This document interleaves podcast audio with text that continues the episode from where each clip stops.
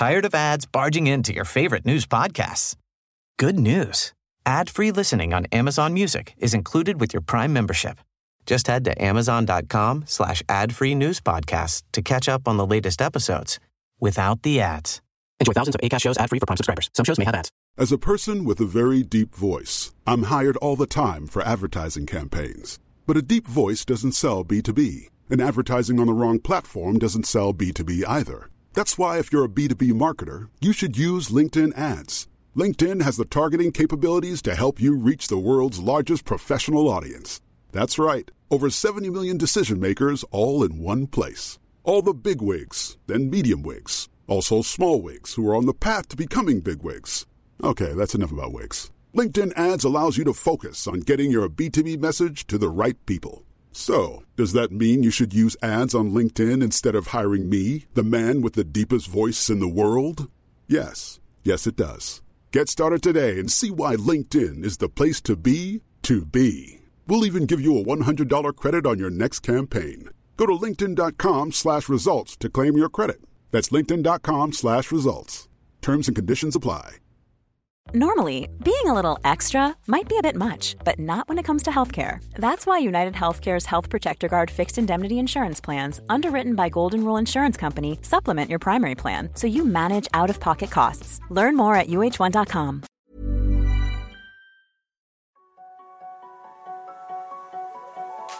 Bienvenue sur Limitless Project, le podcast qui explore les mystères de nos super pouvoirs et cherche comment les libérer.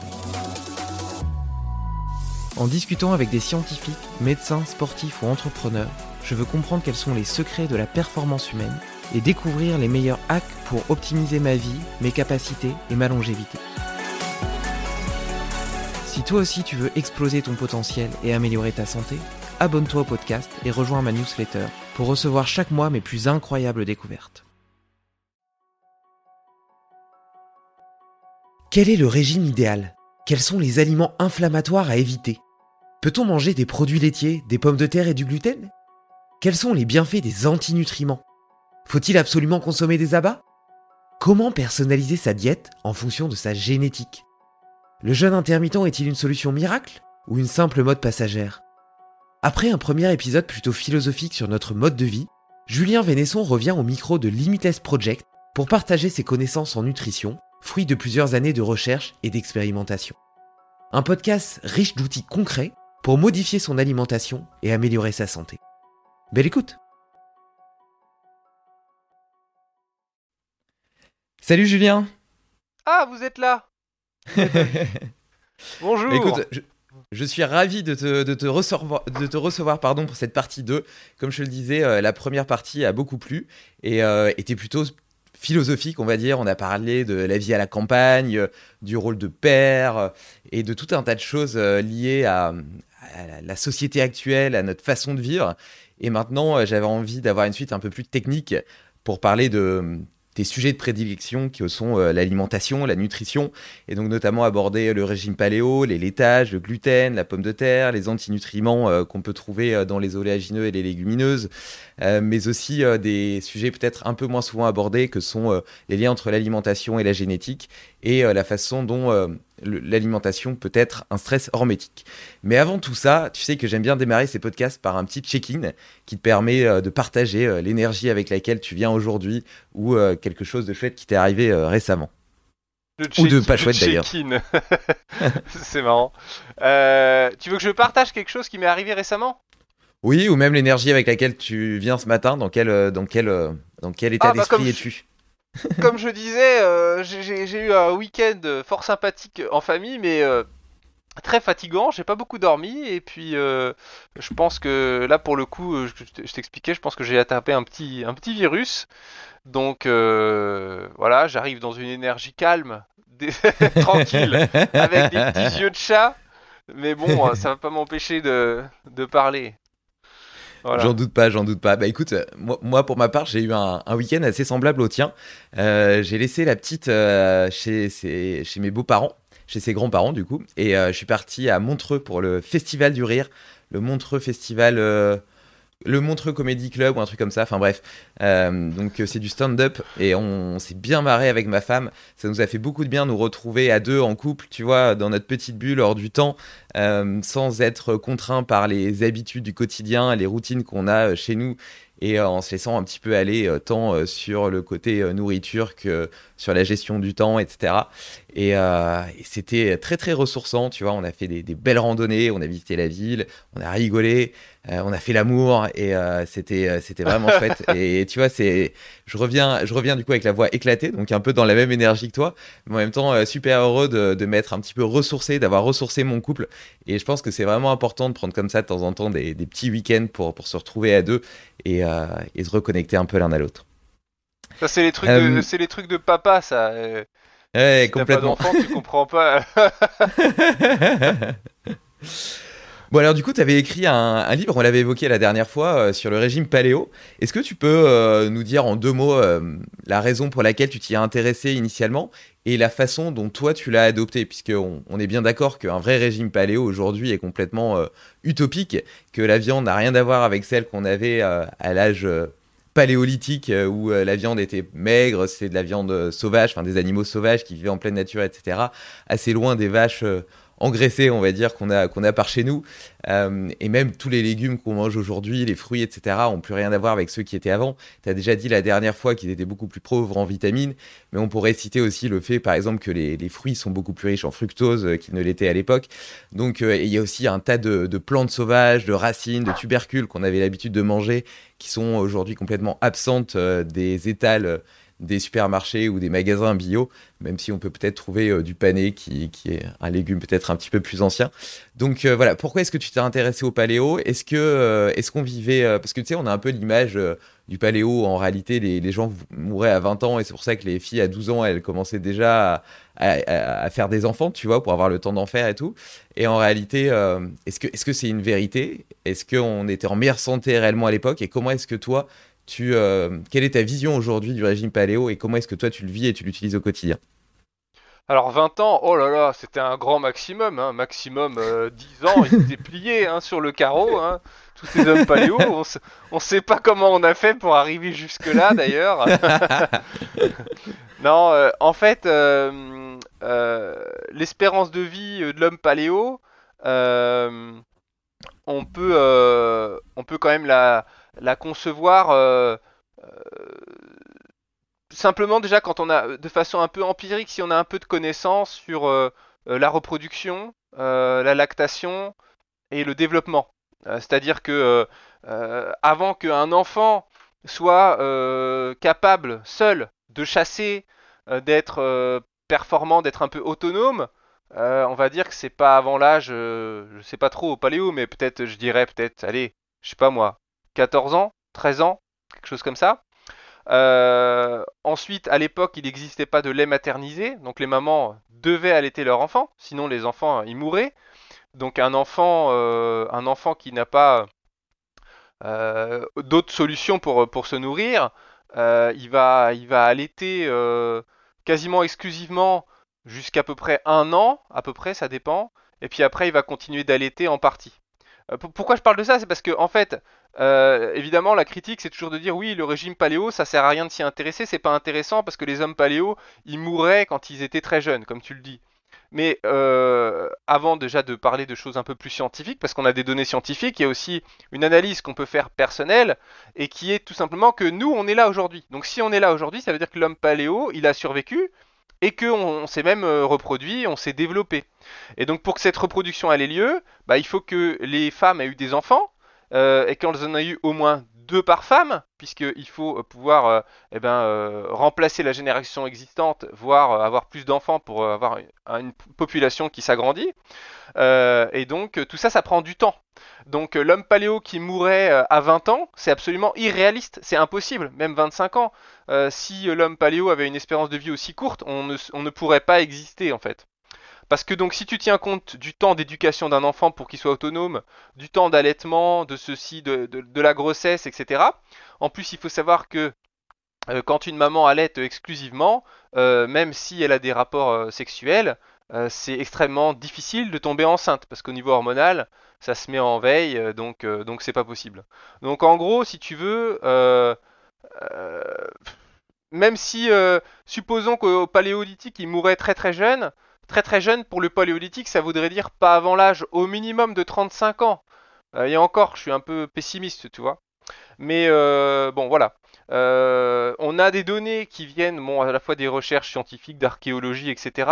Et on a aussi des données sur des peuples de, des peuples de chasseurs-cueilleurs qui existent encore aujourd'hui, bien qu'il n'y en ait presque plus, mais enfin, il y a une dizaine d'années, il y en avait encore, notamment en Papouasie-Nouvelle-Guinée, donc de gens qui vivent euh, comme des chasseurs-cueilleurs euh, de, l'époque, qui n'ont pas d'hôpitaux, qui n'ont pas de médicaments, qui n'ont pas de voitures, qui vivent dans la forêt, etc. Et l'espérance de vie là-bas, elle est plutôt élevée, autour de 70-80 ans, donc elle est assez proche de celle des, pays riches, ce qui est en soi assez extraordinaire en fait, hein, puisque euh, effectivement ils n'ont pas euh, accès à tous les, soins, on va dire, qu'on a nous. Euh, et puis on sait que dans la nature, en fait, les deux causes principales de mortalité, c'est les infections bactériennes, pour lesquelles il faut des antibiotiques, et euh, la, mortalité, effectivement, euh, à la naissance, euh, pendant la, grossesse, voilà, c'est une période la plus difficile.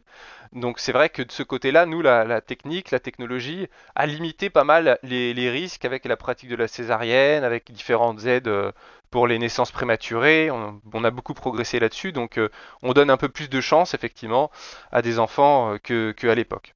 Mais bon, bref, euh, il y a des débats, c'est pas totalement fixe de savoir jusqu'à quel âge est-ce que l'homme vivait au paléolithique, mais bon, euh, on estime que c'est au moins 50 ans en fait, euh, et, surtout qu'il mourrait pas à cause d'une mauvaise alimentation, premièrement, et puis que globalement les analyses qu'on a eh bien montrent qu'ils n'étaient pas atteints par les maladies de civilisation qu'on connaît, comme les maladies cardiovasculaires, les cancers, ça avait l'air d'être plutôt rare et plutôt en fin de vie.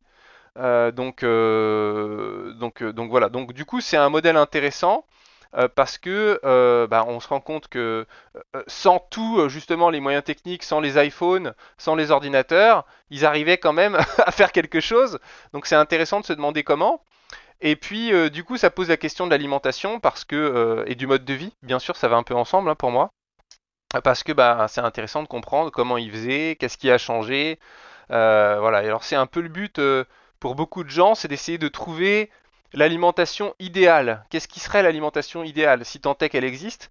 Et pour comprendre quelle pourrait être l'alimentation idéale, un des moyens, ça serait de réussir à se dire, euh, eh ben, pour le savoir, il faut que je trouve quelle alimentation serait la plus adaptée à mon corps. La plus adaptée à mon corps, c'est celle pour laquelle mon corps a été façonné. Et il a été façonné au cours des derniers millions d'années. Et donc, euh, regardons comment ça s'est passé pendant ces millions d'années, avant qu'il y ait toute la technologie et le monde moderne. Et comme ça, on saura qu'est-ce qui est le plus adapté pour nous. C'est une, c'est une vision, c'est une théorie. voilà. Donc moi, à titre personnel, pourquoi je me suis intéressé à ça? Euh, bah, D'abord parce que cette réflexion que je viens de faire, je la trouve intéressante, même si pour moi elle ne raconte pas tout, elle est intéressante. Et puis également, euh, j'avais avant, j'avais écrit, avant ce livre-là, j'avais écrit un, autre livre qui s'appelle Gluten, comment le blé moderne nous intoxique, et qui euh, commençait à aborder de façon assez technique le concept de maladie auto-immune, comment les maladies auto-immunes se développent, quel est le lien éventuellement avec l'environnement, etc.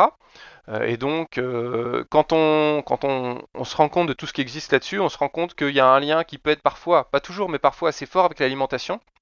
Et donc, euh, on a besoin de pousser les connaissances sur l'alimentation, on va dire, au maximum. C'est-à-dire, c'est, important de comprendre pourquoi tel ou tel aliment peut provoquer, dans certains cas, des problèmes de santé, qu'est-ce qui pourrait ne pas être bien dans tel ou tel aliment, etc. Enfin voilà. C'est important d'avoir cette analyse poussée sur, sur tout ça. Et euh, l'étude du régime paléolithique permet d'avoir cette réflexion euh, et donc euh, une compréhension, je dirais, plus globale de l'alimentation. Je pense que pour toute personne qui veut devenir experte en nutrition, ça fait partie des régimes alimentaires qu'il faut, qu'il faut apprendre, qu'il faut comprendre. comme d'autres hein, d'ailleurs, hein, je sais pas, hein, comme le crudivorisme, comme la diète carnivore, comme le jeûne, comme le régime cétogène. En fait, tous ces trucs qui sont un petit peu extrêmes, entre guillemets, sont importants pour comprendre l'équilibre. C'est un peu ça le truc. Hmm. ok, euh, ouais, ouais, tout à fait, je suis tout à fait d'accord avec toi. Et non, je me suis arrêté. Ouais, ouais, je savais pas si t'allais continuer ou pas, c'est pour ça que c'est pour ça qu'il y a eu ce petit moment de, flottement. Euh, bah, du coup, t'as as, évoqué le gluten, et d'ailleurs, euh, lors du dernier épisode, t'avais lancé le défi euh, aux auditeurs de tester pendant 15 jours d'éviter totalement le gluten dans leur alimentation. Non, mais ils sont tous morts du coup. Ils sont tous morts, sûrement. On demandera, on demandera un petit, un petit feedback euh, sur Instagram pour savoir euh, quels ont été euh, les, les retours suite, suite à cette petite expérience. Mais du coup, pourquoi, pourquoi le gluten pose problème? Est-ce qu'il pose problème aussi aux gens potentiellement qui n'ont qui pas de maladie œliaque ou qui sont pas sensibles au gluten? Donc, est-ce que potentiellement tout le monde devrait l'éviter ou bien c'est seulement une frange de la population? Qu'est-ce que tu en penses? Alors, moi, mon opinion, c'est que tout le monde devrait avoir une alimentation n'est pas basé sur le gluten. C'est-à-dire, euh, il faut pas manger que ça. Quelqu'un qui n'a aucun problème de santé lié à la consommation de gluten, pour moi, il a un intérêt à ne pas manger du pain et des pâtes tous les jours, à varier aussi ses sources euh, de, féculents notamment, euh, pour pas consommer trop de gluten.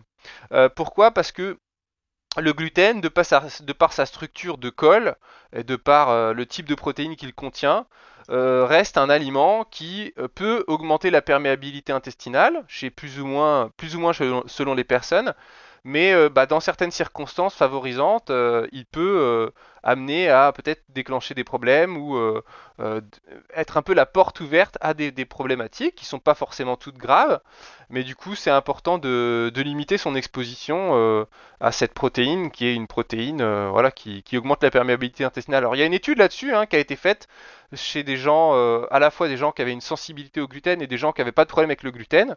Et ils ont trouvé que euh, ça augmentait les niveaux de zonuline chez tous les participants. Et la zonuline, c'est une hormone qui contrôle la perméabilité intestinale. C'est-à-dire que le gluten, en tout cas du blé moderne, le blé qu'on mange euh, tous les jours, euh, eh bien, euh, il a la particularité d'augmenter un peu la perméabilité intestinale.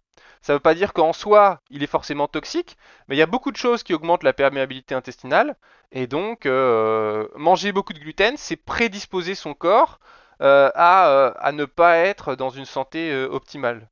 Toi, typiquement, si tu as la gastro, par exemple, faut pas manger plein de pain et de pâtes. Parce que quand tu as la gastro, tu as la perméabilité intestinale qui est augmentée du fait que tu as la diarrhée. Et donc, euh, si tu manges en plus du gluten derrière, ça va augmenter encore plus la perméabilité intestinale. Et c'est dans ce genre de moment-là où, si tu as une sensibilité génétique ou, euh, voilà, certains, pour diverses raisons, eh ben, tu peux euh, avoir, euh, par exemple, euh, l'introduction dans ton corps, le passage d'une protéine alimentaire qui n'aurait pas dû passer dans ton corps et qui va enclencher une réaction auto-immunitaire par la suite, par ce qu'on appelle un phénomène de réaction croisée, peu importe. mais bref, voilà, c'est important de, faire attention à ça. Alors, ça rejoint un discours un peu basique hein, des autorités sanitaires qui est de dire il faut manger varié. Il faut manger varié, ça veut rien dire, il hein, faut manger varié. Mais en l'occurrence, euh, c'est pas complètement faux. Encore faut-il définir euh, qu'est-ce qu'on classe dans les aliments variés, quoi. Hmm. Et donc, du coup, l'un des avantages du régime paléo, c'est potentiellement déjà d'éviter euh, toute, source de, gluten, puisque euh, le régime paléo, c'est des protéines animales, c'est des oléagineux, c'est des, fruits et des légumes, et, euh, potentiellement peut-être du miel, mais normalement sont exclus tout ce qui est céréales, laitage, etc. donc, toi, tu as exclu complètement les, céréales, ou bien est-ce que tu as d'autres sources de féculents que tu incorpores malgré tout dans ton alimentation? Alors, la définition que tu as du régime paléo, c'est une des définitions du régime paléo. C'est pas euh, universel. Pourquoi? Parce que tu l'as expliqué en début de podcast, euh, il n'est pas possible d'avoir une alimentation paléo. Parce que euh, toutes les conditions et tous les aliments qui existaient au paléo n'existent plus aujourd'hui. Donc aujourd'hui, manger paléo, ça veut dire quoi? Ça veut dire chercher à se rapprocher d'une alimentation dont la qualité serait proche de celle du paléolithique. Mais tu sais, on a des traces de consommation de céréales sporadiques au paléolithique. Simplement, c'était hmm. pas euh, les mêmes quantités que euh, qu'ensuite au néolithique. Et c'était pas dans le cas d'une agriculture euh, un peu productiviste. Mais il y avait quand même un petit peu de, de, culture de céréales, de consommation de céréales occasionnelle qui pouvait avoir lieu. Mais c'était pas la base de l'alimentation. C'est ça la différence. et puis euh, une autre notion très importante dans le, régime paléolithique, c'est de consommer des aliments qui sont euh, moins inflammatoires, euh, qui contiennent moins d'antinutriments, etc., et dont fait partie le gluten. Donc le gluten, c'est un peu une problématique qu'il y a dans, dans, le blé. Mais par exemple, dans le riz, il n'y a pas de gluten, il y a une autre protéine, mais qui déclenche extrêmement rarement des réactions Donc le riz est très très bien toléré en général. Donc on peut faire un régime paléo et manger du riz pour moi. C'est pas incompatible. Euh, moi, ma vision, ma, vision du régime paléo, c'est pas de copier bêtement ce que mangeait l'homme paléo. Bah, d'une part parce que c'est pas possible, et d'une part parce que je vois pas d'autre part parce que je vois pas l'intérêt. Euh, mais euh, par contre, d'essayer d'éliminer tous les aliments qui sont potentiellement problématiques, bah ça c'est intéressant. et donc donc voilà. Donc en ce qui me concerne, je mange du riz, je mange des sources de féculents comme de la patate douce, je mange parfois de la pomme de terre. Euh, et parfois, je mange aussi des céréales qui contiennent du gluten, etc. Pas en grande quantité, mais euh, j'en mange un petit peu. Alors, je précise aussi, parce qu'on m'a déjà posé la question dans un autre podcast, que euh, ça n'a pas toujours été le cas, puisque moi-même j'ai eu des problèmes de santé intestinaux, etc. pour le temps de me sortir un peu de tous les problèmes, j'avais pas une alimentation aussi variée. Quoi. Je pouvais pas manger du tout de pâtes, par exemple, ça passait pas du tout. Donc euh, en fait, avec le temps, quand euh, la santé s'améliore, l'intestin il se renforce et du coup on peut euh, occasionnellement bah, manger des choses qu'on ne pouvait pas manger par le passé. Typiquement, je sais pas moi, un autre exemple c'est le chou. Par exemple, le chou, c'est un, aliment très souvent qui détraque les intestins, qui donne des gaz, des flatulences, etc. ça me le faisait quand j'étais jeune, mais ça me le fait plus aujourd'hui. Je peux en manger pas mal et j'ai vraiment pas de problème. Je suis très content. voilà. C'est un peu ça pour moi l'idée. Ça serait quoi les autres, euh, les autres aliments inflammatoires à éviter? Bah ça va être euh, après c'est beaucoup d'aliments euh, qui sont industriels. Donc ça c'est un peu évident mais bon tout ce qui est industriel transformé quoi. C'est-à-dire je sais pas moi la mayonnaise industrielle les huiles qui sont pas première pression à froid tout ce qui est pas bio également. C'est pas pas franchement paléo hein, des légumes pas bio. Il n'y avait pas de produits chimiques à l'époque. Euh, genre de choses, tous les, je sais pas moi, les, les céréales, les petits déjeuners là, ça c'est des trucs euh, incroyables. On va éviter ça. Euh, bon, c'est principalement, principalement ça. Après, au niveau des aliments en eux-mêmes, il y a d'autres aliments effectivement qui peuvent être inflammatoires chez certaines personnes. Ça dépend lesquels. Il y a par exemple les légumineuses, comme les lentilles, haricots rouges, haricots blancs, etc. Parce qu'ils contiennent des lectines, qui, sont des, des protéines qui, peuvent provoquer aussi des réactions du système immunitaire chez certaines personnes, pas chez tout le monde, mais chez certaines personnes. On en retrouve aussi dans le soja. Euh, excusez-moi, je suis un peu fatigué, je vous ai prévenu en début de podcast. Hein. euh... Bah, aide-moi un petit peu. ouais, je sais pas, bah, peut-être euh, la pomme de terre. La, pomme de terre, t'en avais parlé un peu dans ton livre, par exemple. Exactement, la pomme de terre, ouais. Qui contient aussi des antinutriments, alors qu'ils sont détruits à la chaleur quand la chaleur est très intense, notamment par exemple dans les frites. Les frites contiennent moins d'antinutriments que les pommes de terre à l'eau, mais elles ont aussi d'autres problématiques liées à la présence de friture. Voilà. Donc euh, principalement c'est ça. Après il y a les produits laitiers aussi qui n'étaient pas forcément consommés au paléolithique, quoique ça dépend euh, probablement des, zones sur Terre, parce qu'on a aussi des preuves que certains peuples consommaient euh, assez rapidement du lait de mammifères euh, en plus ou moins grande quantité. Euh, voilà. Mais bon, sur la consommation de produits laitiers, c'est un peu comme le gluten, on a quand même pas mal d'études, pas mal de travaux sérieux qui montrent que, pas chez tout le monde, mais chez beaucoup de gens, ça provoque des problèmes. D'abord, il y a un sucre dans les produits, les produits laitiers qui s'appelle le lactose et que euh, les êtres humains adultes, normalement, ne, ne, ne, digèrent pas. Parce que pour digérer ce sucre, il faut une enzyme qui s'appelle la lactase, qui est dans l'intestin, et cette enzyme, elle est normalement prévue pour s'arrêter de fonctionner après le sevrage euh, euh, du lait maternel. Donc ça prend quelques années, tu vois, mais vers, je sais pas moi, 6 ans, 7 ans.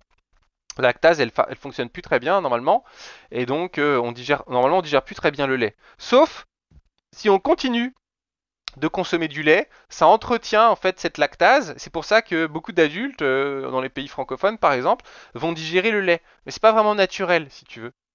Et puis, euh, il y a les pays scandinaves, par exemple, qui consomment beaucoup de produits laitiers. C'est un exemple que prennent certains influenceurs sur Internet pour dire, euh, oui, c'est normal, plus on va vers le nord, plus on consomme des produits laitiers, et plus on va vers le sud, moins on consomme de produits laitiers. C'est l'adaptation au milieu. Bah ok, oui, c'est vrai, historiquement c'est comme ça que ça se passe, mais euh, ça a des conséquences. Euh, par exemple, il euh, n'y a pas d'ailleurs pas que par rapport aux produits laitiers, par rapport au soleil.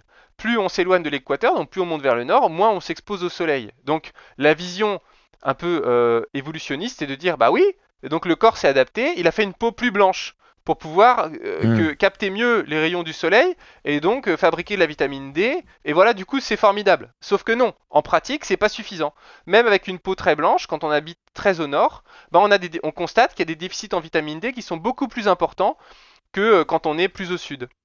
Bah pour les produits laitiers, c'est pareil. C'est-à-dire que oui, dans les grandes, le Nord, ils consomment beaucoup de produits laitiers, mais quand même, ils ont des conséquences de ça, et notamment, il y a beaucoup plus de diabète de type 1 que dans tous les autres pays du monde. C'est euh, un truc qui est bien documenté, et il y a même des études d'intervention qui tentent à montrer que c'est des protéines du lait, effectivement, qui, chez certains individus, peuvent déclencher le diabète de type 1, qui est donc une maladie auto-immune, euh, voilà, chez certaines personnes. Alors après, il y a des discussions sur d'autres pathologies. Certaines personnes pensent également que ça expliquerait pourquoi il y a plus d'ostéoporose dans, euh, ces pays-là, ou plus d'arthrose, etc. Bon, c'est toujours sujet à interprétation, mais c'est pas forcément le but de, de, ce que je suis en train d'expliquer. Ce que je suis en train d'expliquer, c'est que c'est pas parce que le parce que l'être humain s'est adapté à un milieu que l'adaptation elle est complète en fait. Tu vois, c'est un peu comme il y en a qui disent aussi oui oui il y a des pesticides dans les aliments, mais c'est pas grave en fait. Si on en mange, de toute façon, le corps va s'adapter et puis au bout d'un moment, voilà, ça, ça va le faire. Bah, c'est pas vrai. C'est-à-dire que le corps, il peut s'adapter un petit peu, mais il peut pas toujours s'adapter complètement. Et c'est pas parce qu'on va continuer l'exposition aux produits chimiques que l'adaptation va finir par se faire à 100%. Sinon, ce serait trop facile, en fait, on, on s'adapterait à tout. Mais on peut pas s'adapter à tout. Euh, il y a aussi, euh, je dirais, euh, peut-être ce que certains on pourrait appeler les lois de la nature. Et dans certains cas, l'exposition aux produits chimiques, si elle continue, bah, la seule chose qu'elle va faire, c'est qu'elle va développer des maladies, des cancers de plus en plus jeunes, etc pour à la fin, on pourrait dire terminer l'espèce humaine. Tu vois, je sais pas, l'exemple de la radioactivité, par exemple. Bah aujourd'hui, euh, si tu t'exposes à la radioactivité un petit peu, un petit peu, un petit peu, tu peux faire ça pendant des millions d'années. Je suis pas certain qu'au bout de 3 millions d'années, le corps sera habitué, hein, ça m'étonnerait. Donc euh, voilà. Comme on le disait la dernière fois aussi, tu vois, il y a une forme euh, d'effet cocktail parce qu'aujourd'hui, des, des polluants chimiques, etc., il y en a partout, dans le plastique, dans l'air, dans l'eau, dans tous les aliments, etc. Et donc peut-être qu'on aurait été capable de s'adapter à une petite dose isolée dans un aliment, mais à partir du moment où on trouve différents polluants un petit peu partout, ben ça peut dépasser les capacités d'adaptation du corps, d'autant plus dans un contexte où on est de plus en plus stressé, moins en moins exposé à la nature, à la lumière du soleil, etc. Oui, tout à fait. Et puis en plus, euh, excuse-moi juste pour finir, en plus il y a aussi la vitesse, la vitesse à, laquelle arrivent ces changements. Euh, ça, c'est extrêmement rapide. Euh, c'est-à-dire que nous, les produits chimiques, on en invente tous les deux jours, quoi. Donc ça n'a rien à voir. Au paléolithique, si tu veux l'introduction des céréales, par exemple, ça s'est pas fait en une journée. C'est pas le mec un matin qui a dit euh, Ah super, regarde des grains de blé, viens on va faire un champ, on va faire du blé puis on va manger plein de pain. Ils sont pas passés du jour au lendemain de euh, on est euh, paléo, on, mange des fruits et légumes et de la viande à maintenant on va manger des pizzas. Ça marche pas comme ça. Ça a pris des dizaines de milliers d'années. Et donc on peut estimer qu'effectivement, quand il y a un changement comme ça majeur qui prend plusieurs dizaines de milliers d'années, il y a peut-être une adaptation qui se fait au moins en partie. Alors que euh, là, effectivement, ce que tu dis est particulièrement vrai. C'est pour tous les produits chimiques, euh, on en est très loin. Et pour terminer sur les, produits laitiers, alors j'avoue, je suis pas expert du sujet, donc je vais peut-être raconter des conneries, mais tu vas me corriger le cas échéant. Euh, est-ce qu'il y a une différence entre le lait et le fromage? Dans la mesure où, moi j'ai entendu dire que dans le lait, tu avais beaucoup plus d'hormones, hormones de croissance, IGF-1, etc. Dans le fromage, elles sont potentiellement euh, partiellement euh, digérées euh, par toute une colonie probiotique qui en plus pourrait avoir des bienfaits pour le microbiote. Qu'est-ce que tu penses de cette distinction? Alors oui, c'est vrai que c'est très différent. Le fromage, effectivement, le principe, c'est qu'il y a des bactéries qui vont fermenter les sucres et donc ça va durcir la pâte. et puis plus on attend, d'ailleurs, plus le fromage devient dur parce que bah, ça fermente quasiment tous les sucres et après on a un fromage qui a une pâte très dure. Euh, voilà, donc plus le temps passe, plus ça change. Donc oui, effectivement, les bactéries utilisées peuvent être intéressantes pour l'intestin, comme toute source de bactéries. Maintenant, euh, c'est pas parce qu'on en mange 300 kg que c'est forcément mieux pour l'intestin. Euh, du fait qu'il y a beaucoup de bactéries, on peut dire que c'est un peu comme si tu veux, comme je sais pas, comme les, les, céréales germées ou toutes ces choses-là. Les bactéries, elles ont une activité biologique qui fait que ça va effectivement dégrader certaines protéines, certains sucres, etc. Et donc, euh, euh, euh, c'est vrai qu'on peut retrouver un peu moins peut-être de certaines, protéines ou de certaines hormones dans, ces fromages. Ça, c'est correct. On va retrouver aussi plus de vitamine K2 dans les fromages, AK2 MK4 dans les fromages que dans le lait. Mais il y a aussi d'autres des désavantages en fait. Un désavantage du fromage, c'est sa concentration en sel, qui est beaucoup plus élevée que dans du lait par exemple. Et le sel, c'est pas un nutriment qui est bon pour la santé. Hein. Euh, quoi qu'en disent certains experts, ça je peux, en ce qui me concerne en tout cas, euh, c'est absolument certain que le, trop de sel est vraiment mauvais pour la santé et, que même, même pour moi la vision des autorités sanitaires est un peu trop conservatrice à ce sujet. Euh, ensuite, euh, l'autre désavantage, c'est que comme le lait est concentré, ça concentre aussi le calcium. Et donc on a un aliment qui, sur le plan minéral, est très déséquilibré. Euh, parce que les produits laitiers, c'est principalement du calcium. Hein. Donc en fait, dans le fromage, si on en mange une belle quantité, on se retrouve avec des apports en calcium extrêmement importants. Et du coup, c'est pas très bon parce que c'est déjà, déjà trop, trop de quelque chose dans le corps c'est jamais très bon, tu vois. Par exemple, je sais pas, trop de magnésium, ça va te donner la diarrhée. Bon, trop de calcium, en l'occurrence, ça va avoir tendance à bloquer l'absorption du magnésium, bloquer l'absorption du zinc, bloquer l'absorption du fer. Euh, et puis, euh, ça pourrait aussi, euh, en tout cas selon certaines études, contribuer à encrasser un peu les reins, à ralentir le fonctionnement rénal, etc. à pas forcément être très bon. Je, je, pense aussi que c'est pas une très bonne chose. Donc pour moi, le fromage, c'est plutôt quelque chose qu'on va manger en, petite quantité. Mais à choisir, effectivement, on digérera mieux le fromage que, euh, que le lait. Euh, mais voilà, mais, les laitages en tout cas sont pas du tout un aliment magique, c'est-à-dire que quel que soit le laitage qu'on considère, euh, je dirais qu'il a des désavantages. Mais pour moi, avant de terminer, je pense que ce qui est le plus intéressant en laitage pour ceux qui vont le manger, c'est les yaourts nature, tout simple, des yaourts, yaourt yaourt quoi, de lait, 100% lait entier. Euh, parce qu'on retrouve des bactéries, donc il y a des lactobacilles, euh, parfois il y a plusieurs variétés, donc c'est assez intéressant sur le microbiote. Euh, qui donc aussi ont dégradé un petit peu d'hormones et de choses comme ça. en plus, comme c'est pas aussi concentré que le fromage, on retrouve pas de grosses quantités de calcium. et on a quand même un petit peu de protéines. Il n'y a pas, a pas de sel. C'est assez intéressant, je trouve. C'est plus intéressant que le fromage, par exemple. Et euh, pour le fromage, tu disais que si on voulait en consommer, il fallait en consommer en petite quantité, juste histoire d'avoir un référentiel, même si j'imagine que c'est très individuel.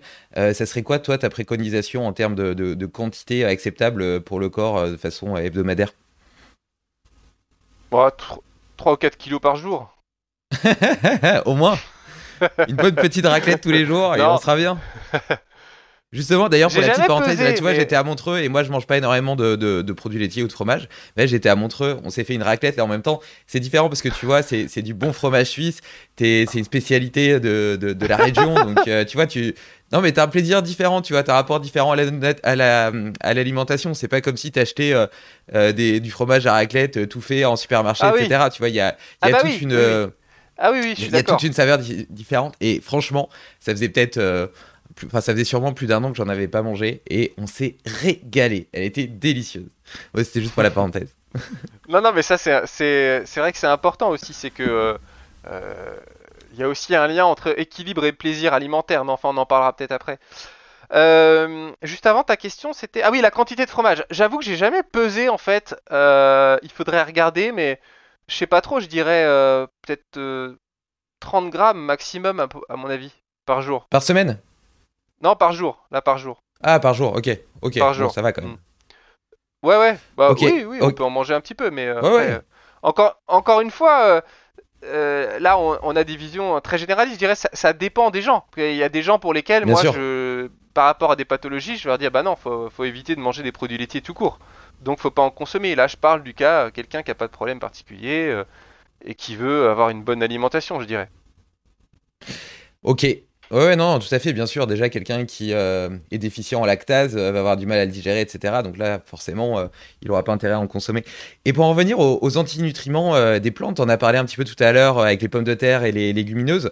il y en a aussi potentiellement dans les oléagineux qui peut être une part un petit peu centrale ou importante dans un régime paléo où on diminue la quantité de, de céréales. Donc par définition, on diminue l'apport calorique en provenance des glucides donc, une des stratégies de compensation, ça peut être de manger euh, plus d'oléagineux, euh, de noisettes, d'amandes, etc. Euh, j'ai l'impression de te voir sourire. c'est pas, ce que tu penses? Tout va bien Ah si, si, souris non, non, je souris. parce- ouais, exactement. J'ai baillé, j'ai baillé, je me suis dit que je devais avoir l'air d'un je sais pas quoi. Donc j'ai souri un peu. Et du coup, euh, du coup, est-ce qu'on peut en manger des quantités importantes? Est-ce que tu conseilles de les faire tremper? Et puis après, j'aurai une petite ouverture pour la question. euh. Alors, euh, donc dans les, oléagineux, principalement, il y a un antinutriment qui s'appelle l'acide phytique, mais qu'on retrouve principalement dans la peau, euh, en fait, des oléagineux. Donc euh, le pire, c'est les amandes entières, là. Par exemple, ça c'est vraiment pas bon. Faut pas en manger trop. D'ailleurs, chez la plupart des gens normaux, ça actionne vachement le transit, hein, ce truc-là. Donc euh, on sent bien que c'est pas très doux. Euh, et donc, euh, donc voilà. Alors la problématique de l'acide phytique, c'est un peu la même histoire que de manger trop de calcium. L'acide phytique, en fait, il peut se lier aux minéraux pour former des phytates, phytates de zinc, euh, choses comme ça, euh, qui vont faire que les minéraux, en fait, vont pas être absorbés, ils vont être éliminés dans les selles.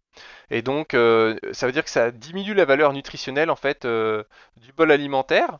Faut savoir quand même que ces histoires d'antinutriments, c'est pas anecdotique, hein, parce qu'on a des on a des études, par exemple, dans des pays euh, euh, africains euh, en voie de développement, par exemple, de, gens qui ont mangé du riz complet, qui avaient que ça comme source, et qui ont développé des carences, par exemple, carences en vitamine B1 ou des choses comme ça, parce qu'il y avait trop d'antinutriments dans leur alimentation. Même s'il y avait de l'énergie, il y avait pas, c'était pas de l'aliment suffisamment digeste en fait. Donc, c'est pas non plus un truc euh, 100% euh, farfelu, quoi. Euh, et donc cet acide phytique, il est problématique. Donc moi, ce que je conseille, c'est de pas manger des amandes entières ou alors de les faire tremper puis d'enlever la peau. Euh, et puis après, pour le reste, il y a beaucoup moins d'acide phytique en fait dans les autres euh, oléagineux parce qu'ils n'ont pas une peau aussi épaisse. Mais effectivement, on peut parfaire la chose en éliminant la peau, en faisant un peu tremper les oléagineux, les noisettes, les choses comme ça, dans de l'eau tout simplement, et ensuite en enlevant la peau. Donc c'est une solution. Moi personnellement, je le fais pas trop parce que j'ai pas trop le temps. Je mange pas de d'amandes, euh, enfin d'amandes, euh, d'amandes avec la peau, d'amandes entières. Je mange plutôt des amandes blanches. Mais je mange pas mal d'oléagineux. Ça dépend un peu des moments, mais euh, je sais pas, euh, 50 grammes par jour à peu près. euh, de noisettes, euh, noix, euh, amandes, euh, euh, parfois un peu de noix de cajou, des choses comme ça, euh, avec aussi parfois euh, un peu de banane séchée, des choses comme ça. Donc ça c'est un truc que je que je mange pas mal. Ouais, ouais, moi aussi, c'est hyper. Enfin, je trouve que c'est hyper pratique. Déjà, j'adore ça. Et puis en plus de ça, euh, ça a quand même un, un, un profil énergétique euh, vachement intéressant, tu vois. Et en plus, moi, je les digère très bien. Après, effectivement, j'évite plutôt les, les amandes et je mange euh, plutôt des, des noisettes, des graines de courge, euh, des noix de cajou, euh, de temps en temps, euh, enfin, deux, trois noix Bah, du Brésil. Je- Pour Ouais, tout ce qui est apport en, en zinc, euh, en, en, en oligo-éléments, c'est assez imbattable hein, les, les oléagineux. Donc c'est vraiment intéressant. Euh, je dirais d'ailleurs encore plus sur une alimentation végétale. Alors évidemment, euh, certains puristes vont me rétorquer oui, mais si on mange plein de viande, euh, on n'a pas forcément C'est- besoin de manger euh, des oléagineux à côté. Bah, je suis d'accord, mais bon, moi personnellement, je mange pas plein de viande. Bah, justement, c'est bien, tu me fais une parfaite transition vers l'ouverture de la question euh, que tu sentais peut-être venir, qui est que euh, les gens qui disent qu'il y a plein d'antinutriments à la fois dans les oléagineux, dans les légumineuses, mais même dans les légumes en eux-mêmes, on cite souvent parfois les tomates qui sont inflammatoires, etc., euh, ont décidé de passer à une alimentation full carnée, c'est-à-dire de devenir carnivore et de ne manger que de la viande et éventuellement des œufs, et parfois ils rajoutent un peu de fruits et de miel, mais le, régime carnivore strict, c'est vraiment euh, que, de la viande. Euh, Qu'est-ce que tu penses de ça? Bah, je pense que c'est pas adapté à tout le monde. Euh, Il y a des profils génétiques qui sont plus adaptés à avoir une, alimentation comme celle-ci. Ça, c'est un truc dont je parlais dans mon bouquin Nutrition de la force, c'est qu'il y a des gens qui ont un profil génétique qui, ca- qui carbure, dont le métabolisme est beaucoup plus axé sur l'utilisation des sucres, et d'autres plus, axés sur l'utilisation des lipides. C'est euh, c'est pas très dur de les reconnaître en fait. Euh, les gens qui sont plus faciles pour, euh, qui sont plus adaptés pour consommer des glucides, c'est les gars comme moi. C'est-à-dire, ils sont plutôt longilignes. même s'ils font de la muscu, ils vont jamais devenir énormes. Et puis, naturellement, ils sont plutôt bons quand ils font de l'endurance, quoi. Ils s'entraînent un peu et ils sont forts. En gros, c'est ça. Et le mec qui est plutôt fait pour manger pas beaucoup de glucides, c'est le gars qui, qui prend 3 kilos dès qu'il mange un sandwich, euh, qui a tendance à être euh, à prendre de la masse facilement quand il fait de la muscu, euh, à être plutôt fort. je sais pas moi, c'est Liver King quoi. Et pourtant, tu dans les faits, tu vois. Non. Ah, bah, c'est un YouTuber carnivore. Iras voir. Ah, bah écoute, ouais, je regarde, je regarde pas trop YouTube, donc c'était, c'était difficile. Enfin bon, il il est- il est pas naturel, alors euh, c'est pas évident de se rendre compte. Mais bon, ça se voit qu'il est. C'est pas. euh, C'est pas un marathonien, quoi. Et pour autant, tu vois, euh, dans, le- dans les faits, on, observe plutôt l'inverse. Tu vois, on voit pas mal de sportifs d'endurance qui sont sur un régime cétogène ou en tout cas, euh, euh, euh, pardon, high fat low carb. Et à l'inverse, euh, des pratiquants de muscu qui euh, mangent à bloc de glucides, euh, des, des, des 150 grammes de riz sec à chaque repas, plus euh, 150 grammes d'avoine. en- de flocons d'avoine euh, au goûter, au petit-déj, euh, enfin vraiment des, des quantités de glucides hallucinantes. Euh, donc c'est- je comprends ce que tu dis. En même temps, on voit, on n'observe pas ça dans les dans les faits. Après, c'est peut-être une méconnaissance de la Alors, nutrition. Les, les faits de les faits d'où, les faits de qui? Parce que moi personnellement, euh, je connais deux cas de sportifs qui font euh, des sports d'endurance et qui mangent effectivement très peu de glucides, comme tu viens de le dire. Premier cas, c'est les, menteurs, c'est-à-dire ceux qui disent qu'ils font euh, le régime cétogène, etc. Euh, faut quand même pas oublier historiquement comment est-ce que le régime cétogène a été promu chez les ultra, les gens qui faisaient l'ultra endurance, etc. C'était pour euh, pour descendre leurs leur, leur concurrents en fait. Le, but c'était de dire euh, j'ai trouvé un régime miracle, je mange plus de sucre, je mange plus de glucides, faites-le, vous allez devenir super performant. Et puis le mec d'à côté qui l'essaye et puis euh, il a juste la chiasse et du coup euh, il fait rien du tout sur les épreuves. C'est pas une blague hein, sans rire. Hein. Ça c'est le premier cas que je connais et le deuxième cas que je connais c'est des, sportifs qui de toute façon ne pouvaient plus manger beaucoup de glucides parce qu'en fait ils avaient des problèmes de santé liés à la consommation de gluten ou de certains antinutriments, etc. Et donc ils n'ont pas eu le choix. Donc oui, forcément, ils se sentent mieux puisqu'en fait ils étaient malades quand ils mangeaient des céréales, bah, soit parce que euh, euh, bah, ils avaient déjà des problèmes de santé qui étaient apparus, soit parce qu'ils savaient pas forcément bien moduler leur alimentation, etc. Euh, mais si tu veux, euh, c'est- biologique, on peut pas faire euh, de miracle sur le fait que, en fait, dans, les muscles, si tu veux, tu stockes du sucre, tu stockes du glycogène. Et, oui, c'est vrai qu'on peut utiliser aussi les, corps gras pour fournir de l'énergie, mais il faut toujours qu'il y ait un petit peu de sucre sanguin, en fait. Si- S'il n'y en a pas assez, même la, lipolyse, elle fonctionne pas bien. Et en réalité, quand tu manges vraiment pas du tout de glucides, mais t'es pas, t'es pas performant. Enfin, ça, ça existe pas, ça. J'ai jamais vu de ma vie. hein. Et euh, pour moi, ça existe pas. Et au final, du coup, euh, l'approche euh, high fat low carb, elle serait peut-être plus cohérente parce qu'elle permettrait d'avoir euh, ce, minimum de, de, sucre sanguin et en même temps refaire les, stocks de, glycogène musculaire, etc. euh, tout en respectant plus ou moins euh, la répartition des macronutriments qu'on pouvait avoir au paléolithique, qui apparemment était quand même euh, plus riche en protéines et en lipides qu'en glucides. Bah, je suis pas forcément persuadé parce que ça dépend aussi des, des gens. C'est-à-dire que tu as des gens euh, qui vont pas être bien en faisant du high fat, low, low carb. Déjà, ça dépend de la, de la biologie de chacun. Et puis ensuite, euh, ça dépend aussi de comment on définit le high fat, low carb. Enfin bon. non, moi, moi je suis pas partisan du tout pour Je sais dire. pas, euh, high fat low carb, moi, je, je, je- je l'imagine, tu vois, avec euh, peut-être euh, 30% des apports, maximum 30% des apports journaliers en glucides. Bah, c'est déjà. euh, C'est plus vraiment low carb. là. Ouais, bah comparé au, régime euh, traditionnel qui est euh, 60% de glucides, euh, Ouais, c'est ça. 20%, c'est ça, ça- 20% de Ouais. protéines et 20% de lipides, euh, c'est quand même deux fois oui, moins. quoi. Certes, certes, certes. Euh, oui, c'est, c'est, c'est, c'est envisageable. Euh, moi, franchement, en fait, le, le truc, si tu veux, c'est que c'est un peu trompeur parce que euh, la plupart des gens, par exemple, qui vont essayer de passer à un régime low carb euh, depuis leur alimentation, il y en a beaucoup qui vont dire ouais, je me sens mieux, je suis plus énergique, etc. Mais il fallait regarder comment ils mangeaient avant ces gens-là, en fait, parce que la plupart des gens, quand ils mangent des glucides, ils mangent pas les bons glucides. Ils mangent des glucides qui ont un index glycémique élevé, qui font faire des variations de la glycémie comme ça tout au long de la journée. Et en fait, c'est- pas n'importe quel sucre qui te donne de l'énergie. Euh, effectivement, si tu manges euh, bah, du pain, je sais pas, tu manges du pain régulièrement dans la journée, il y a rien de pire pour détraquer la glycémie. Donc, euh, si tu es sur un régime riche en glucides, mais que c'est principalement euh, du pain avec euh, des pâtes, bah ouais, c'est sûr que quand tu vas passer ensuite sur un régime low carb avec high fat, tu vas dire Oh, c'est incroyable Je suis plus jamais fatigué l'après-midi, là, je suis vachement plus performant. Mais c'est la, c'est la lune de miel, quoi. C'est-à-dire, c'est au début, si tu veux. Et au début, tu vas être mieux, tu vas peut-être progresser un peu plus. Mais après, ça va s'arrêter. Parce que tu vas être à fond de tes capacités au niveau musculaire et tu pourras pas progresser plus en fait.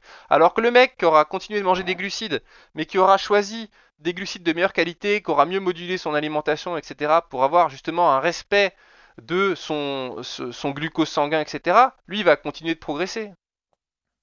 Mmh. Et, euh, et, de façon concomitante avec euh, le développement euh, du régime carnivore, en tout cas qui est pas mal à la mode aux États-Unis, on a vu aussi revenir un peu sur le devant de la scène tous les abats qui étaient plus du tout consommés aujourd'hui et vraiment pas valorisés, et maintenant qui reviennent un petit peu en grâce, notamment pour leur richesse nutritionnelle. Je pense au foie, ouais, je pense principalement au foie. Qu'est-ce que tu en penses? Bah, c'est bien mais euh, richesse nutritionnelle euh, de quels nutriments si tu veux. Euh, ça dépend aussi de ce que tu manges à côté.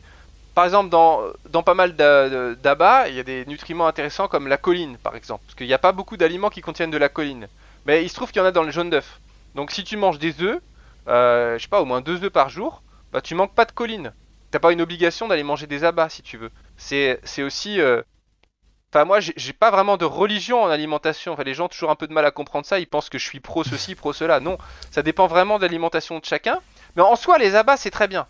Mais il y a aussi des désavantages qu'il faut connaître. Par exemple, bah, si ça vient d'un animal euh, qui est issu de l'agriculture conventionnelle, très souvent ça concentre euh, des pesticides, euh, ça peut concentrer des métaux lourds, etc. Donc manger ça, c'est pas idéal. C'est vrai qu'aux États-Unis, ils ont beaucoup plus de choix par rapport à ça, ils ont de la chance. Chez nous, c'est plus compliqué. Euh, mais en soi, oui, les abats, c'est super. À l'origine, effectivement, au paléo, on mangeait tout l'animal. Euh, on, prenait pas juste les filets de viande et on jetait le reste. On mangeait tout l'animal. Maintenant, moi, je, considère qu'il faut aussi s'adapter bah, à son milieu. Et euh, bah, tout le monde ne peut pas manger des abats. Et puis aussi, tout le monde n'aime pas les abats. Donc si t'aimes pas les abats, tu vas pas te faire vomir juste pour manger des abats. Bien sûr. Et puis il faut pas penser aussi que c'est pas pas une panacée. C'est-à-dire que tu vas retrouver plus de certains nutriments comme la choline, j'ai dit, la vitamine A, etc. Mais par exemple sur la problématique de la vitamine D dont on a parlé tout à l'heure, ça va pas changer grand-chose. Euh, sauf si c'est certains foies de poisson très spécifiques, etc. Mais sinon, pour le reste, tu vas toujours manquer de vitamine D. Donc il y a aussi un truc, si tu veux, qui est sous-tendu derrière ça, en fait, c'est l'idée qu'en fait, il existerait une alimentation parfaite qui permettrait de se passer de compléments alimentaires. Bah ouais, mais elle n'existe pas ici, en fait, cette alimentation. elle n'existe pas sous ces latitudes et elle n'existe pas dans le monde d'aujourd'hui. Mais probablement qu'elle a existé à une époque, euh, mais aujourd'hui elle n'existe pas. Donc c'est pas parce que tu manges que des foies de veau et, euh, et de la viande que, que c'est forcément mieux. Après sur le régime carnivore, il y a aussi plein de trucs à dire. Hein. Mais t'allais dire. un vas-y, je t'écoute. Non, non, juste pour la parenthèse, j'ai une ah, petite astuce parce que tu disais qu'en France c'était peut-être plus difficile d'avoir des abats de qualité. Et donc euh, sur pourdebon.com, euh, tu peux acheter euh, en direct producteur. et donc déjà, tu as du bœuf bio élevé en plein air, en pâturage, etc. à 20 euros le kilo. Donc moins cher que la viande conventionnelle que tu achètes en, en charcuterie. en charcuterie, en boucherie, pardon. Euh, et, par ailleurs, tu peux acheter euh, du, foie de, du foie de poulet avec des cœurs de poulet, euh, des petits gésiers, etc. à 3 ou 4 euros le kilo, donc c'est vraiment rien. Et donc des poulets bio, parce qu'en fait, ils n'arrivent pas à les vendre sinon. pareil, tu as du foie de bœuf, du foie de veau bio de, super bonne, de super bonne qualité à des prix très très intéressants. je voulais juste partager cette, cette petite astuce. Et je t'en prie pour terminer sur ce que tu souhaitais partager vis-à-vis du régime carnivore. Non, bah, le, le, régime carnivore, c'est pas inintéressant. Euh, mais il faut faire très attention si tu fais un régime carnivore, par exemple, euh, au type de viande que tu vas consommer. Parce qu'en fait, si tu veux, en soi, un régime qui est basé sur la viande, c'est un régime qui est mauvais pour la santé. Je suis pas en train de dire oui, oui, euh, c'est. Je sais derrière, il y en a qui vont dire ah ça y est, il reprend le discours des autorités sanitaires, il y connaît rien. en fait, c'est. faut comprendre pourquoi. C'est pas bon pour la santé. C'est pas, c'est pas la viande en elle-même qui est pas bonne pour la santé c'est le fait que c'est déséquilibré si tu manges que de la viande. C'est déséquilibré parce que la viande, elle est pauvre en nutriments d'abord. C'est ce qu'on a expliqué. C'est-à-dire le filet de viande, par exemple, tu manges du filet de poulet. Si tu manges que des filets de poulet, je te garantis que tu vas pas être en bonne santé. Et très rapidement, tu vas avoir la diarrhée aussi. Parce qu'il n'y a pas de fibres dans ton alimentation. Alors là, il y en a qui vont me dire, oui, mais moi, je mange carnivore et j'ai pas de problème de transit. Ok, c'est vrai, mais c'est parce que euh, t'apporte autre chose qui nourrit.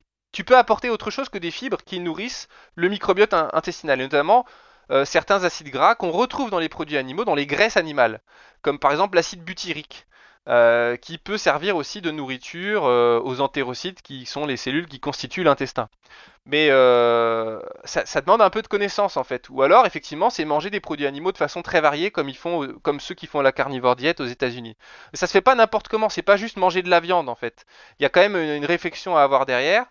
et à titre personnel, je pense que c'est pas optimal parce que justement, euh, bah, tu pourras me poser la question, ça peut sembler paradoxal, euh, mais c'est parce que justement, en fait, tu élimines tous les antinutriments. Et éliminer tous les antinutriments, c'est pas bon. C'est pas bon. Bon bah écoute, je pense que tu as ouvert la porte. T'as ouvert la porte euh, sur alimentation et hormèse, donc euh, j'imagine que justement tous ces antinutriments, outre euh, les aspects négatifs d'absorption de, certains, minéraux, etc., que tu as évoqués, permettent également d'entraîner les systèmes de défense du corps et de, produire un stress hormétique qui permet de se renforcer et de se protéger potentiellement de certaines affections et maladies chroniques, c'est ça? Oui, c'est ça, mais en fait, la plupart des gens, en fait, ils connaissent que les antinutriments dont on a parlé tout à l'heure. On a dit l'acide phytique, par exemple. Ou alors, euh... zut, j'ai oublié le nom de celui de la patate. Euh... Bah, je sais plus, bon, peu importe. Enfin bref, les lectines qu'il y a dans les légumineuses, etc. Euh, on parle souvent de ces trucs-là en disant, bah voilà, c'est mauvais pour la santé, il faut pas en manger trop parce que ça fait des carences, etc. Bah oui, c'est vrai. Mais par contre, il faut savoir qu'en petite quantité, on a des études qui montrent que ça peut être bon pour la santé. C'est pour ça que, euh, par exemple, dans les oléagineux, là, on disait par exemple les noisettes, il y a une très très fine peau dessus, il y a un peu d'acide phytique. T'es pas obligé de l'enlever, en fait, c'est pas très grave. Par contre, dans l'amande, là, il y a beaucoup d'acide phytique, du coup, ça devient négatif. Comment est-ce que l'acide phytique devient bon pour la santé? Bah, en fait, on a des études qui montrent que ça pourrait protéger euh, contre certains cancers, notamment cancer du côlon, diminuer le risque de cancer du côlon. Peut-être parce que l'acide phytique peut aussi se lier à des substances chimiques et les éliminer euh, bah, potentiellement ces substances cancérigènes les éliminer à travers les selles en fait. Donc ça peut être une action première. Et puis aussi il y a une action antioxydante qui peut venir de lier de la, de la consommation d'acide phytique. Euh, mais il y a d'autres antinutriments si tu veux qui sont connus et auxquels on pense pas. Par exemple, dans la myrtille, c'est un super fruit la myrtille. T'es d'accord? Ouais. Bah, les, les, anthocyanes de la myrtille, les anthocyanes de la myrtille qui donnent la couleur bleue à la myrtille, c'est un antinutriment. La curcumine qui donne la couleur jaune au curcuma, c'est un antinutriment. C'est des substances qui sont fabriquées par les plantes pour tuer euh, des bactéries ou des parasites. C'est à ça que ça sert, les polyphénols en fait. C'est à toutes ces molécules colérées qu'il y a dans les fruits et légumes, c'est des systèmes de défense. Donc ce sont des antinutriments. Par définition, c'est ça un antinutriment. Et en fait, bah, il y a certains antinutriments euh, enfin, tous les antinutriments, mais il y en a certains qui sont plus bienfaisants que d'autres. Et ceux des fruits et légumes qui sont colorés sont particulièrement bienfaisants. Quand on les consomme, en fait, euh, ils créent un petit stress oxydatif qui engendre une adaptation de l'organisme avec des défenses antioxydantes qui s'améliorent. Et donc, ne pas manger des fruits et légumes, avoir une alimentation 100% carnivore, bah, pourquoi pas, mais on se privera de ces bienfaits-là euh, qui sont liés justement au stress oxydatif et euh, ce que tu peux, on peut appeler ça aussi effectivement l'effet hermétique, euh, qui est l'adaptation du corps à un petit stress qui permet de le, renforcer. Donc pour moi, le régime carnivore c'est faisable, mais pour moi c'est rater la cible, je dirais, de l'optimal. Mais en fait, si tu veux le régime carnivore, c'est comme le régime crudivore ou comme je sais pas, comme d'autres régimes, ou je dirais même aussi comme le jeûne, si tu veux. C'est des régimes qui sont extrêmes. Et en fait, les régimes extrêmes, ça marche bien. Quand tu fais un régime extrême, t'as plein de problèmes qui disparaissent, il y a plein de trucs qui vont beaucoup mieux, etc. Parce qu'en fait, c'est, euh, c'est, si tu veux, c'est la bombe atomique de l'alimentation. Tu, tu, manges carnivore, ça veut dire quoi? Ça veut dire qu'en fait, tu as éliminé 99,9% du reste de l'alimentation. Donc forcément, tu vas beaucoup mieux parce que euh, t'es plus ballonné, t'as plus ceci, t'as plus cela, parce que t'as éliminé tout ce qui te convenait pas. Mais au final, t'as pas progressé en fait. T'as pas compris hmm. pourquoi t'étais pas bien et qu'est-ce qui faisait que t'allais pas bien et qu'est-ce qu'il fallait que tu fasses, etc. Du coup, c'est une bonne approche pour quelqu'un qui va pas bien et qui veut aller mieux tout de suite, parce que ça peut le mettre dans la bonne direction, mais pour moi, c'est pas la solution à long terme. C'est pas ça qui va t'élever dans ta connaissance et dans ta connaissance de ton corps, tu vois. Puis après, ça peut peut-être être une première étape, tu vois. Tu commences par un régime d'élimination, euh, un paléo très strict ou euh, un carnivorisme très strict. Et puis après, petit à petit, tu réintroduis des aliments et comme ça, tu sais exactement ceux qui te font du bien et ceux qui te font pas du bien. Et tu arrives à une alimentation qui est personnelle, individuelle et qui tient compte justement de, tes spécificités. Et, et, là, tu as parlé du coup du régime carnivore. Si tu te mets de l'autre côté du spectre et que tu regardes le régime plutôt végétarien, est-ce qu'il y a un risque avec un régime végétarien d'avoir trop de polyphénols, trop d'antinutriments justement et de dépasser ses capacités d'adaptation du corps et de la même façon qu'avec le régime carnivore de rater la cible Et une petite extension de la question, au niveau des sources de protéines dans un régime végétarien, on a cité les oléagineux qui peuvent en être, etc. Mais quand tu es sportif, tu dois quand même avoir un, certain euh, niveau d'apport protéique qui est relativement important. Donc euh, tu te retrouves quand même assez vite limité, à moins de manger euh, beaucoup de soja et d'un point de vue d'un point de vue hormonal, etc., avec euh, les phytoestrogènes, on n'est pas sûr que ce soit, enfin je suis pas sûr, peut-être que tu pourras nous éclairer, que ce soit forcément excellent, ou alors utiliser euh, euh, des, graines de chanvre en poudre, de la protéine de chanvre, qui, est, super, qui a l'air génial pour la santé, et avec peu d'antinutriments connus justement, mais et en plus potentiellement peu transformées, parce que je crois qu'elles sont juste moulues et il n'y a pas tous des, des procédés de, transformation. Mais, euh, mais va en manger 60 euh, grammes par jour, tu vois. Euh, enfin, je veux dire, c'est, c'est bon avec un peu de cacao en poudre, un peu de compote de pommes et puis et quelques amandes en, poudre que tu mets ensemble et tu fais un petit gâteau avec ça et ça va. Mais manger 60 grammes de, de protéines de chanvre par jour, moi, j'y arriverai pas, tu vois. Alors d'abord, pour commencer à te répondre, tu as parlé du régime un peu opposé au carnivore. Le régime opposé au carnivore, c'est le crudivore. Hein. C'est le régime crudivore. Oui. C'est pas le régime végétarien. C'est pas pareil quand même. je, voulais pas prendre un extrême. Euh, bah, en tout cas, je suis d'accord avec toi pour dire que les régimes alimentaires extrêmes sont des voies euh, d'ouverture dans euh, la recherche d'une alimentation plus adaptée, surtout quand tu as des problèmes de santé.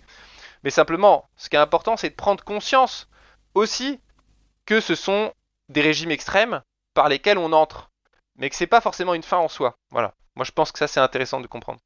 Euh, le régime végétarien, bah en fait, il y a plein de façons de faire le régime végétarien.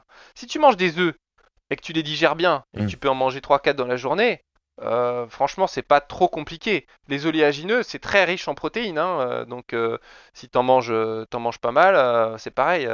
mais encore une fois, tout le monde n'est pas adapté pour manger le régime végétarien parce que bah, c'est, euh, ça va être beaucoup plus riche en glucides, ou alors beaucoup plus, beaucoup plus riche en lipides d'origine végétale si tu manges vraiment beaucoup de léagineux. Ça dépend, il y, a plein de façons de faire, mais bon bref. Euh, en gros, pour moi, c'est pas forcément un problème le végétarien, c'est déjà plus compliqué quand c'est végétalien. Le végétarien, si en plus tu manges du poisson, euh, c'est facile. Là, vraiment. Moi personnellement, j'ai un régime alimentaire qui est assez proche du végétarien en fait. Je mange pas beaucoup de viande. Je mange beaucoup de poisson et des œufs. Euh, c'est plus par goût en fait qu'autre chose. Hein. C'est pas spécialement par, euh, euh, par, pour raison nutritionnelle. J'aime beaucoup le poisson. Je trouve c'est un aliment qui me plaît. j'aime la mer. j'aime ce qui vient de la mer. et donc j'aime bien le poisson. mais voilà, je pourrais préférer la viande. Ça n'a rien à voir en fait avec une connaissance nutritionnelle ou quoi que ce soit. Mais du coup, voilà, de fait, j'ai tendance à être un peu plus végétarien. En plus, bah, c'est vrai que les problématiques liées à l'élevage, etc., je trouve ça toujours un peu, un peu casse-pied. Le poisson pêché, ça me dérange déjà moins. Mais bon. Euh, donc voilà. Après, c'est plutôt le régime végétalien, ou là, c'est ou vegan, où là, c'est vraiment plus compliqué pour les protéines. Mais en fait, la réflexion, elle est globale, si tu veux. C'est si tu vas dans un régime comme ça, qui est là aussi le régime végétalien, il est un peu extrême, entre guillemets.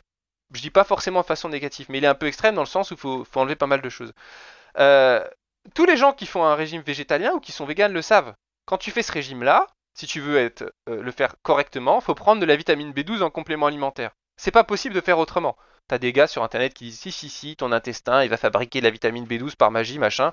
Ok si tu veux, mais en pratique non. En pratique ça, ça, marche pas. Il faut prendre de la vitamine B12 en complément alimentaire.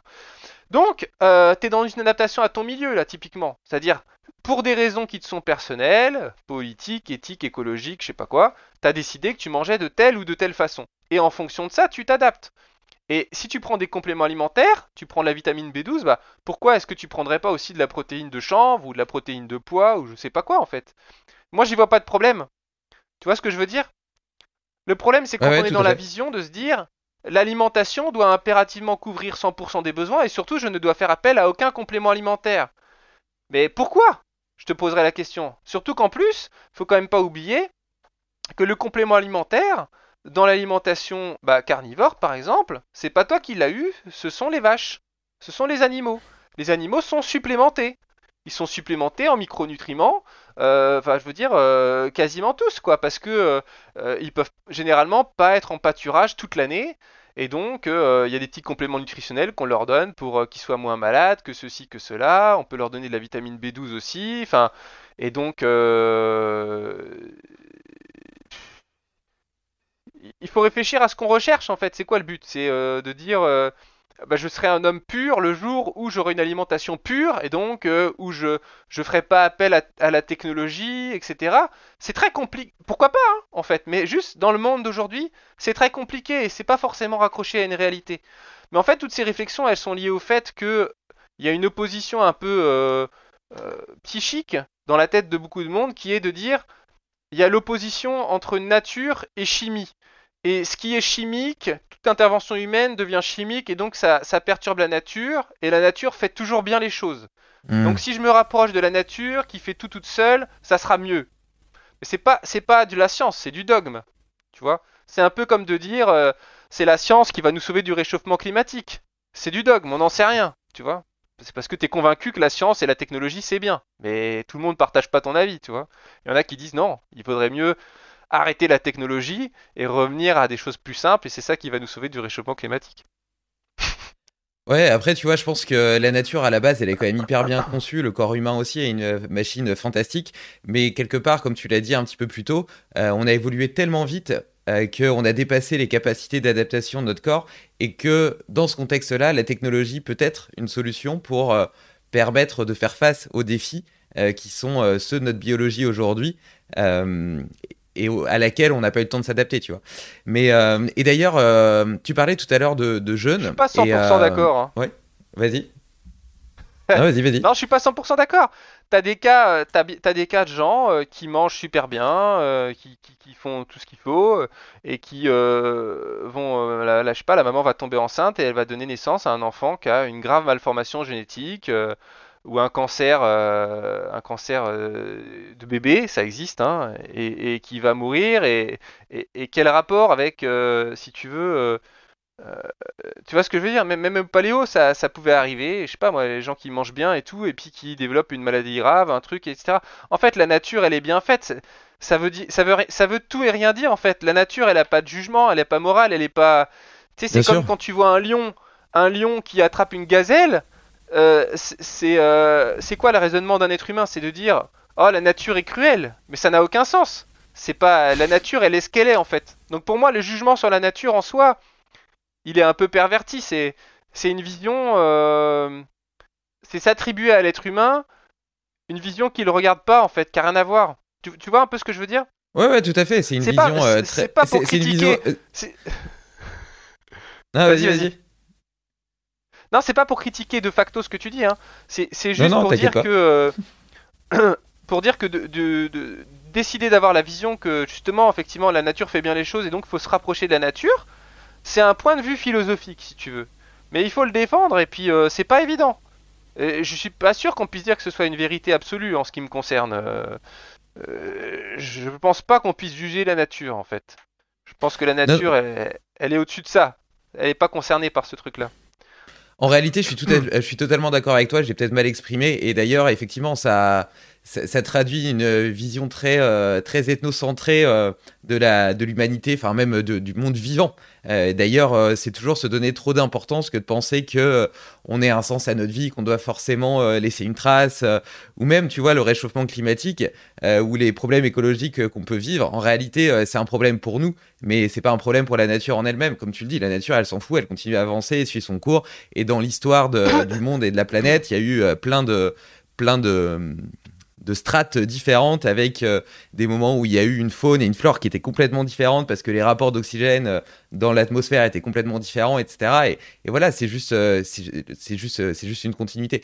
Mais ce que je voulais dire, c'est plus que, tu vois, bah, par exemple, les compléments alimentaires, ils seront utiles et intéressants aujourd'hui principalement parce que euh, nos sols sont de plus en plus pauvres et du coup, les aliments qu'on mange sont euh, de moins en moins euh, riches en, nutriments. pareil, tu vois, il y a plein d'études qui montrent l'intérêt de la lumière rouge et attends, je dis juste l'intérêt de la lumière rouge, tu vois, pour, pour un tas d'affections, de, pathologies, parce que ça simule les mitochondries. Enfin, il y en a plein, plein d'études comme ça. Mais pourquoi est-ce que ces, ces lampes-là ont un intérêt? Eh ben, principalement parce que on est plus du tout exposé à la lumière rouge et par contre on est oversaturé de lumière bleue. Un autre exemple par rapport euh, au stress, tu vois, il y a un tas de choses qui marchent pour le stress et qui permettent de gérer le stress et de manager le stress. Mais ça c'est aussi parce que eh ben, on est beaucoup moins connecté aux autres, à la nature et donc on a des vies qui... Euh, et, et, on n'a pas ce référentiel d'ailleurs qu'on avait à l'époque qui était que on savait ce qu'était un vrai stress parce qu'on risquait de se faire bouffer par un tigre à dents de sabre dès qu'on sortait de chez nous. Tandis que là, eh ben, on, a des, une somme de petits stress chroniques qui viennent euh, s'accumuler les, uns les aux autres pardon, et qui créent un stress diffus et constant qui est difficile à gérer. Enfin, tu vois, tout ça, au final, c'est des espèces de dysfonctions euh, qui viennent de notre façon de vivre aujourd'hui et qui peuvent être managées par la technologie. Et, euh, donc, je suis pas du tout en train de la critiquer, tu vois, je pense qu'elle peut être utile. Et moi-même, tu vois, j'ai un panneau LED de, de lumière rouge, j'ai utilisé un casque Muse à une époque pour pour, euh, parce que ça m'amuse aussi, j'aime bien la technologie pour euh, apprendre à méditer. Euh, j'ai un bracelet Whoop qui me permet de, suivre ma variabilité de la fréquence cardiaque pour voir un petit peu si je j'explose pas mes, les capacités justement de, récupération de mon corps parce que je fais beaucoup de sport. En même temps, je suis entrepreneur, je bosse pas mal et, et donc j'ai tendance à être un peu hyperactif. Donc et puis en plus, j'adore comprendre comment mon, mon corps fonctionne. Donc je suis pas du tout anti-technologie. Ce que je veux dire, c'est que il y a quand même beaucoup de ces technologies qui sont utiles parce que notre façon de vivre est euh, métaboliquement insultant et euh, inverse à la façon dont notre corps est fait. Oui, tout à fait. Mais euh, là où tu as raison, et c'était la précision que j'attendais, c'est effectivement c'est la façon de vivre. C'est pas uniquement l'alimentation. Et, et juste avant, on parlait d'alimentation. Et beaucoup de gens qui vont justement faire la carnivore diète ou je sais pas quoi, ils se posent pas la question du rapport au mode de vie. Ils parlent que d'alimentation, comme si c'était un truc isolé en fait. Mais effectivement, c'est pas isolé. C'est tout un ensemble en fait. Et donc euh, c'est pour ça que le régime vegan ou le régime carnivore ou le régime ceci ou cela, il s'inscrit dans cet ensemble. Et donc tu peux pas le voir uniquement comme étant l'alimentation euh, qui se rapproche de la nature et de la pureté et de je sais pas quoi. Ça n'a rien à voir. Tout à fait, je suis tout à fait euh, d'accord euh, avec toi. Et, euh, et, du coup, tu vois, on parlait d'alimentation et de stress hormétique. une autre façon de voir le stress hormétique dans l'alimentation, c'est le jeûne. Tu l'as cité tout à l'heure. J'ai pas envie qu'on tombe dans la version extrême du jeûne. Je trouve que la version jeûne intermittent est plus intéressante pour deux raisons. La première, c'est qu'elle est beaucoup plus à la mode et donc elle va parler à plus de gens. Et la seconde qui m'intéresse plus, c'est la raison pour laquelle j'ai envie de t'amener sur ce sujet, c'est que tu, tu disais au tout début du podcast que t'essayais de t'inspirer des choses euh, que pouvaient bien faire euh, les humains à l'ère du paléo sans forcément les copier. Et donc, une des choses qu'ils faisaient probablement, c'était devoir euh, chasser ou cueillir, etc., avant de manger. Puisqu'a priori, ils n'avaient pas de frigo, etc., même si, si, ils faisaient de la viande séchée et tout, mais tu peux facilement quand même imaginer qu'ils devaient aller chercher leur nourriture. Donc, il y avait une dépense calorique, peut-être à jeun, tu vois, avant de, avant de, avant de pouvoir euh, se sustenter et, manger. Donc, euh, est-ce que ça te semble cohérent? Est-ce que tu trouves que le jeûne intermittent est intéressant ou pas du tout? Euh, alors, bah, ça dépend. Encore une fois, il y a plein de types de jeûnes intermittents, donc ça dépend quel jeûne intermittent tu parles. Si tu le 16-8 classique. Bah, non, moi je, je, trouve pas. En fait.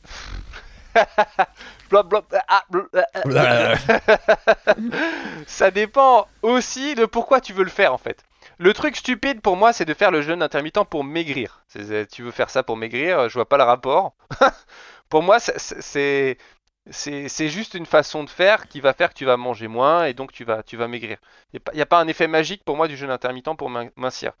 Après, en fait, ce qui est intéressant dans le concept du jeûne intermittent, c'est le fait que ton corps, à un moment donné, il a besoin de repos digestif. C'est le premier truc, si tu veux c'est de là que ça vient au départ. C'est un truc qui a été inventé aux États-Unis, tu sais, aux États-Unis où tu te lèves la nuit pour manger quand tu vas pisser. À un moment donné, il faut remettre les choses dans le contexte. Non, mais c'est vrai, c'est important. C'est pas un truc qui vient de France.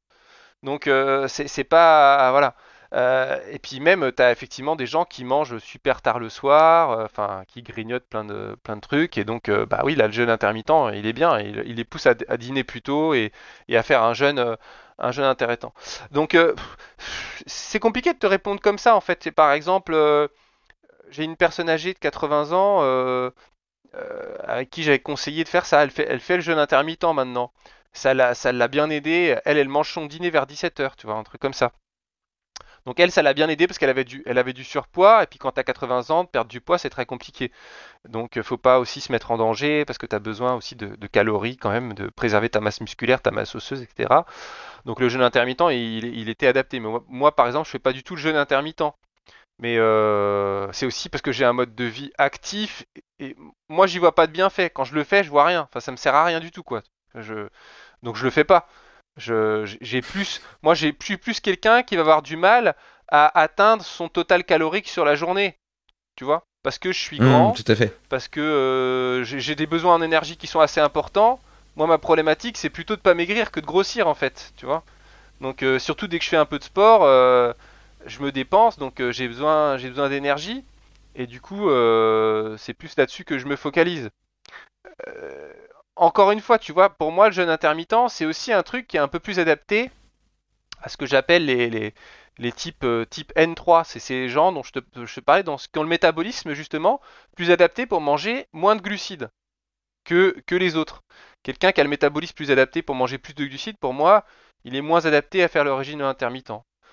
Euh, voilà, mais en fait, bon, pour répondre à ta question in fine, parce que là sinon on va rien comprendre à ce que je raconte, je suis pas pour le régime intermittent, mais je suis pas contre non plus. Je dirais que ça dépend beaucoup de pourquoi tu le fais. Voilà. Par contre, ce, contre, euh, avec quoi je suis contre, c'est de dire le régime intermittent, c'est le miracle, ça résout tous les problèmes de santé et ceci et cela. Non, ça n'a rien à voir. C'est très souvent ça résout des problèmes de santé quand il y avait un problème au départ. Hein. Un problème qui est lié lui-même à, des mauvaises habitudes qui ont été acquises et qui ont été mis en place pendant trop longtemps, tu vois. Ouais, j'aurais pu cadrer un peu mieux. De trichement pour ces gens-là. ouais, non, t'as raison. J'aurais pu cadrer un peu mieux la question, mais au final, tu as répondu quand même. Mais non, je le voyais pas comme une. Euh, comme une, euh, comme une stratégie de perte de poids. Euh, je pensais plutôt potentiellement aux fluctuations de la glycémie, mais ça, effectivement, c'est lié à de mauvaises habitudes alimentaires par ailleurs. Donc, a priori, si tu manges bien, tu devrais pas être concerné. Mais il y avait d'autres trucs aussi, que, que j'avais lus et que je trouvais intéressants. physique, hein Oui, bien sûr, oui. Et les, non, les deux autres trucs que j'avais vus avec dont on parle et qui était potentiellement intéressante, c'était euh, justement ce dont tu as parlé, qui permettait de nettoyer les intestins et, euh, notamment euh, d'améliorer la. J'ai vu pas mal d'articles récemment sur l'impact du jeûne intermittent sur la, la perméabilité intestinale, dont tu parlais un peu plus tôt dans le podcast, qui permet de réparer un petit peu toute cette muqueuse. Ça, c'était un bah. point. Et il y avait un autre point sur la partie plutôt stress hormétique, qui, euh, lui, euh, liait le, jeûne intermittent, ou pas forcément le jeûne intermittent, mais la pratique de jeûne euh, de temps en temps à la longévité. Par plein de voies différentes, que ce soit d'un point de vue hormonal, sur les télomères, etc. Enfin, il y a pas mal d'articles différents sur le sujet, mais effectivement qui ont plutôt été faits sur des animaux, parce que c'est difficile de le faire sur long terme avec des humains. Ah, il y en a sur les humains aussi. Bon. ben, je vais te répondre. Déjà, sur le, le jeûne intermittent, euh, et la perméabilité intestinale, qui répare la perméabilité intestinale. Moi, j'aimerais bien voir les gars de l'étude, qu'est-ce qu'ils mangeaient avant. Parce que si tu veux, je, peux faire, je te fais la même étude avec euh, le jeûne aussi euh, total. Le jeûne total, pendant deux jours, ça répare l'intestin. C'est miraculeux. Parce que tu manges plus rien. Alors évidemment, quand tu manges plus, t'arrêtes d'exposer tes intestins, bah, par exemple au gluten ou à des aliments qui perturbent la, la perméabilité intestinale. Donc ton intestin, il va mieux. Mais c'est pas lié au fait que t'as pas mangé c'est lié au fait que tu as arrêté de manger des trucs qui étaient pas bons pour toi. C'est juste ça. Donc c'est un, biais, si tu veux, assez important dans le, régime, intermittent. Et toi, tu le dis que c'est pas spécialement pour mincir, mais moi, la plupart des gens que je connaisse qui font le régime intermittent, dans monsieur et madame tout le monde, c'est pour mincir. C'est pour ça qu'ils le font. C'est euh, donc si tu veux, euh, je suis pas contre, mais pour moi, c'est un peu un truc que qu'on a tendance à faire quand on n'est pas euh, suffisamment expert, je dirais. Euh, c'est un truc un peu facile qu'on peut mettre en place. Mais d'ailleurs, je suis pas contre parce que dans certains cas, tu as des gens euh, qui ont du poids à perdre ou qui doivent changer de mode alimentaire, mais ils n'ont pas la volonté, ils sont pas capables de faire quoi que ce soit. Donc le jeûne intermittent, c'est un bon moyen de les aider. Quand on peut pas faire autrement, ça peut aussi être un moyen pour eux de se mettre le, pied à l'étrier et du coup après trouver la motivation de faire des choses, etc. Donc voilà, bah, je trouve c'est un peu, un peu compliqué. Par contre, sur le jeûne et la longévité, euh, oui, je connais pas mal les études et euh, les chercheurs aussi qui travaillent beaucoup là-dessus. Euh, en fait, la plupart des gens ont retenu les premières études qui montraient, oui, quand on mange moins, on vit plus longtemps et tout ça, mais pas les, pas les dernières études. Les dernières études, elles montrent que c'est pas vrai. Quand tu arrives à un certain âge, après, si tu manges moins, tu meurs plus jeune. C'est tout ce qui se passe. Parce que en fait, euh, quand tu commences à... Non mais c'est vrai, quand tu commences à être senior, quand tu commences à manger moins, Mmh. et, ou, et pas assez du coup, eh ben, il y a une fragilité osseuse et musculaire qui se met en place. Donc ton système immunitaire il se fragilise. T'attrapes un virus, bah, tu, tu, tu as plus de chances de mourir. Et puis euh, tu tombes, tu as plus de chances de te casser, euh, de te casser un os, de te casser le coccyx, etc. Et quand on vieillit, le fait de se casser euh, des os et d'être immobilisé, c'est super grave. Parce que euh, le fait d'être immobilisé, ça augmente les risques de caillots sanguins. Donc tu peux faire une embolie, etc. Tu peux, tu peux mourir assez facilement, enfin plus facilement. Et l'autre problème, c'est que avec l'âge, l'anabolisme se ralentit vachement.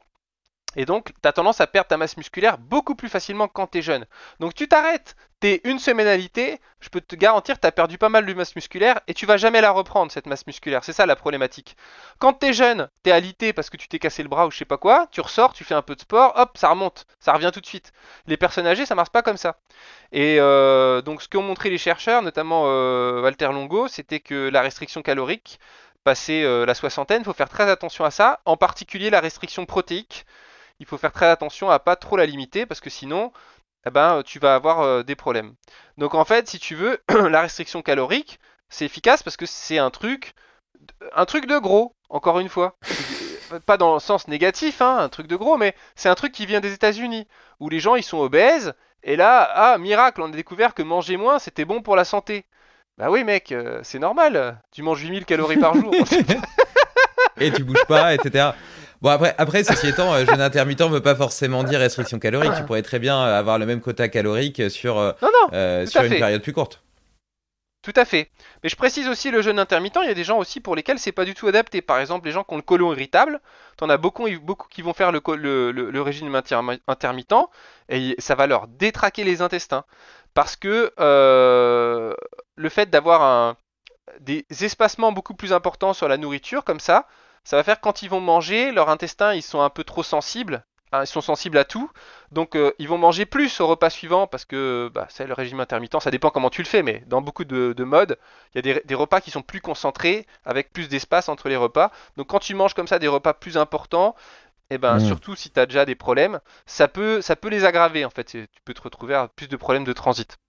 Donc euh, c'est pour ça que je dis que c'est pas forcément. euh, C'est comme tout, c'est c'est contextuel. une approche. C'est contextuel, puis pour moi, c'est une approche plus novice qu'une approche euh, experte. Sans prétention, hein, mais euh, voilà. La compréhension, c'est, non mais c'est un peu comme, euh, ouais, comme, comme d'autres régimes dont on a parlé, où tu peux, tu peux être carnivore, faire un régime carnivore, tu peux faire un régime crudivore, tu peux faire tout un tas de régimes comme ça, où tu supprimes beaucoup de choses et où ça va beaucoup mieux, mais au final, t'as pas compris pourquoi ça allait mieux, tu l'as pas analysé, tu sais pas exactement qu'est-ce qui se passe, tu sais pas ce que tu peux faire pour aller mieux, etc. Donc t'es- c'est incomplet. C'est bien pour commencer, mais c'est incomplet. Ok, cool. Euh, bah écoute, on arrive à la fin de ce podcast. Euh, je te propose euh, une question que j'ai pas eu le temps de te poser la dernière fois, qui fait partie de mes questions de fin, qui est est-ce que tu aurais un livre et un prochain invité à me recommander? Alors un livre. Oui, j'ai un livre. Alors attends. Le jeu je d'intermittent le pour les titre. nuls. non. Ah, t'as pas. Alors excuse-moi, mais t'as pas précisé s'il fallait que ce soit un livre de nutrition. Non, non, pas, pas, pas spécialement. Du coup, ce sera pas un livre de nutrition. Ok. Donc, Go. euh, eh bien, euh, le livre qui s'appelle euh, Séjourner dans un lieu singu- singulier, 50 adresses uniques et authentiques de Patrice Bess, qui a une agence immobilière, l'agence immobilière Patrice Bess, pour ceux qui aiment les vieilles pierres. Et du coup, c'est des, des lieux ou euh, des, des itinéraires en France, euh, d'endroits sympas à découvrir et très authentiques? Ouais, c'est ça. Tout ce qui Ah, est, trop euh, cool. tu vois, des, des- des tables d'eau, des trucs comme ça, des châteaux, des machins. Sympathiques. Magnifique. Et du coup, t'en as fait combien sur les 50 À la zéro, j'ai juste j'ai commandé le livre récemment. Ok, et prochain invité à me Non, mais recommander? moi j'ai- j'ai- j'aime bien tout ce qui est architecture, etc. Euh, prochain invité à te recommander euh, Donald Trump. Voilà, bonne chance. hein. Non. tu euh, m'aides beaucoup, je sais merci. C'est pas, c'est pas toi qui va me faire ma Bah, pipe. Hein. Tiens, bah, Frédéric Delavier, tiens. Tu fais venir Ah, Frédéric magnifique. Delavier pour parler des produits laitiers. Il va dire tout le contraire. Non, mais c'est vrai que j'aimerais bien, le- j'aimerais beaucoup le recevoir. Je trouve qu'il a une approche euh, qui est en tout cas euh, assez, euh, assez originale pour être très intéressante. J'aime bien les gens un peu clivants, tu vois, qui, qui, qui, qui assument leurs avis, tu vois. Et bien sûr, tu vois, il n'y a pas de vérité absolue et, et je peux avoir des gens qui vont dire l'inverse de toi, mais à partir du moment où c'est correctement euh, justifié, ça fait avancer le débat. Et tu vois, parce que j'essaie de construire avec ce podcast, c'est un terreau de réflexion pour chacun, des pistes à explorer, des choses à tester, et puis après, à chacun de se forger son propre avis, tu vois. Et donc, euh, j'en ai qui, remode, qui recommandent le jeu d'intermittent, euh, toi qui euh, mitige plus la chose, euh, j'en ai, euh, j'ai eu William Sen par exemple qui conseillait de manger, euh, je sais plus. Euh, 30 grammes de, foie de, bœuf euh, par semaine. Tu vois, j'ai- eu plein d'inspirations différentes et je pense que on en revient toujours à cette même conclusion qui est qu'il n'y a pas de recette magique ou de solution idéale. Ce qui est important, c'est d'a- d'avancer sur son propre chemin d'exploration et d'expérimentation et de trouver ce qui est idéal pour soi. Et là, je l'ai pris sous le prisme de la nutrition, mais c'est la même chose par rapport au développement personnel. Je mets des guillemets parce que euh, ce terme est tellement galvaudé que que je sais pas si j'ai le droit d'utiliser pour son sens premier, euh, ou même de, choix euh, d'éducation, euh, de, façon de vivre, de philosophie de vie, de philosophie de mouvement. tu vois, j'ai eu Paul Landon, par exemple, qui est un adepte du mouvement naturel, on va dire, c'est-à-dire il fait pas de séance de sport, mais comme il a pas de chaise chez lui, ben, il fait euh, 200 squats par jour, tu vois. Et à l'inverse, un gars que t'as bien connu, Rudy Koya, par exemple, qui parle de la musculation anti-vieillissement. Enfin bref, ce que je veux dire, c'est qu'il y a plein de courants de pensée. Et maintenant, en ce moment, tiens, je fais du Movnat et je m'amuse à faire euh, des, euh, des kettlebell, euh, kettlebell à la Strong First et puis euh, à m'entraîner un peu en trail parce que je veux faire une Spartan Ultra. Ce que je veux dire, c'est que voilà, il n'y a pas de problème. ce qui est important, c'est simplement d'être dans l'ouverture et, la réflexion personnelle. Je suis en train de penser, tu pourrais essayer d'inviter Jean-Ange le musclé Ah, j'en ai déjà j'en ai déjà entendu parler. Euh, pour parler un peu d'alimentation. Je sens pas qu'il est. j'ai- Il parle pas trop d'alimentation, ça peut être intéressant du coup. Ok. Lui c'est Bah, plus écoute, muscu, euh, mais du coup c'est. Ça reste Non, mais ça m'intéresse, ça m'intéresse carrément. Et si par hasard euh, tu les connais et que tu peux me mettre en relation, c'est avec grand plaisir. ça marche. Donald Je- Trump, je- faudra que t'attendes pour que je te donne le mail par contre. hein. bon, écoute, je te propose de faire un petit check-out en écho au petit check-in qu'on a fait en début de podcast, en espérant euh, que tu aies, euh, que, que cette conversation t'ait donné plus d'énergie qu'elle ne t'en a coûté. Ouais, ça va, ouais, ouais, pas mal là, je suis bien. Bon, bah super, merveilleux. Écoute, Merci de euh, l'invitation. Ouais, et puis moi j'étais content de faire cette partie 2 aussi, tu vois, qui fait euh, écho à la partie 1 euh, qui était euh, beaucoup plus philosophique. Euh, Je trouve que les deux se complètent particulièrement bien et je suis assez, assez satisfait du résultat et je suis convaincu que nos auditeurs seront ravis de t'entendre à nouveau sur ces, sur ces sujets plus précis. Formidable. Donc un grand merci à toi, Merci Julien. à tous. À Salut. bientôt, bye Tu connais l'effet papillon? Un battement d'aile peut changer le monde. Alors si cet épisode t'a plu, partage-le autour de toi. Pour ne rien oublier, sache aussi que tu peux retrouver les meilleures citations et hacks dans l'article lié sur limitless-project.com. Enfin, j'ai une grande annonce à te faire. Le premier festival Limitless Project, réunissant les invités et auditeurs pour des conférences passionnantes, des ateliers exubérants et des rencontres hors du commun, aura lieu le week-end du 15 septembre 2023.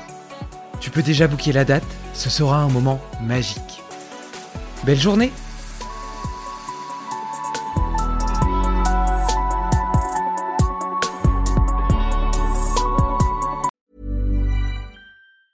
As a person with a very deep voice, I'm hired all the time for advertising campaigns. But a deep voice doesn't sell B2B, and advertising on the wrong platform doesn't sell B2B either. That's why if you're a B2B marketer, you should use LinkedIn ads. LinkedIn has the targeting capabilities to help you reach the world's largest professional audience. That's right, over 70 million decision makers all in one place. All the big wigs, then medium wigs, also small wigs who are on the path to becoming big wigs. Okay, that's enough about wigs. LinkedIn ads allows you to focus on getting your B2B message to the right people. So, does that mean you should use ads on LinkedIn instead of hiring me, the man with the deepest voice in the world? Yes. Yes, it does. Get started today and see why LinkedIn is the place to be to be. We'll even give you a $100 credit on your next campaign. Go to linkedin.com slash results to claim your credit. That's linkedin.com slash results. Terms and conditions apply. Get the best workout with the best kept secret in fitness. Hydro, the state of the art at home rower. Hydro engages 86% of your muscles, delivering the ultimate full body workout in just 20 minutes. From advanced to beginner, Hydro has over 4,000 classes that are shot all over the world and are taught by Olympians and world class athletes. For a 30 day risk free trial with free standard shipping, go to hydro.com and use code ROW500 to save up to $500. That's H Y D R O W.com. Code ROW500. Tired of ads barging into your favorite news podcasts? Good news. Ad-free listening on Amazon Music is included with your Prime membership. Just head to amazon.com slash ad-free news podcasts to catch up on the latest episodes without the ads. Enjoy thousands of ACAST shows ad-free for Prime subscribers. Some shows may have ads.